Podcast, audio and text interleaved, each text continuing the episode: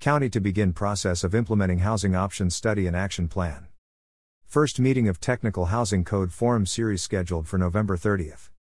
On May seventeenth, the Clark County Council approved the Housing Options Study and Action Plan, H O S P, and directed staff to begin working on implementing strategies in the plan.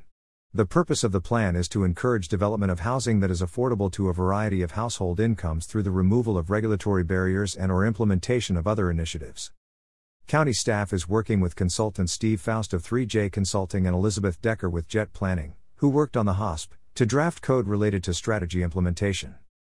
The implementation process will include multiple public involvement steps to help clarify code concepts from the strategies outlined in the H O S P and garner feedback on proposed code language to amend Clark County Title forty.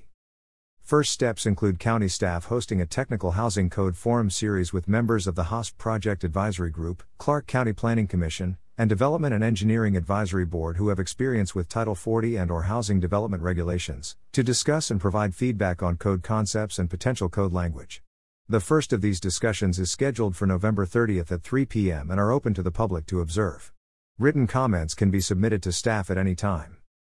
Following the forum series, project staff will draft proposed code amendments for public review and comment prior to the legislative process for adoption. To stay updated on the implementation of the H O S P, including the schedule of upcoming meetings and information on how to participate and provide input, please visit the project website at w w w dot clark dot w a dot gov slash housing options. Information provided by Clark Company W A Communications.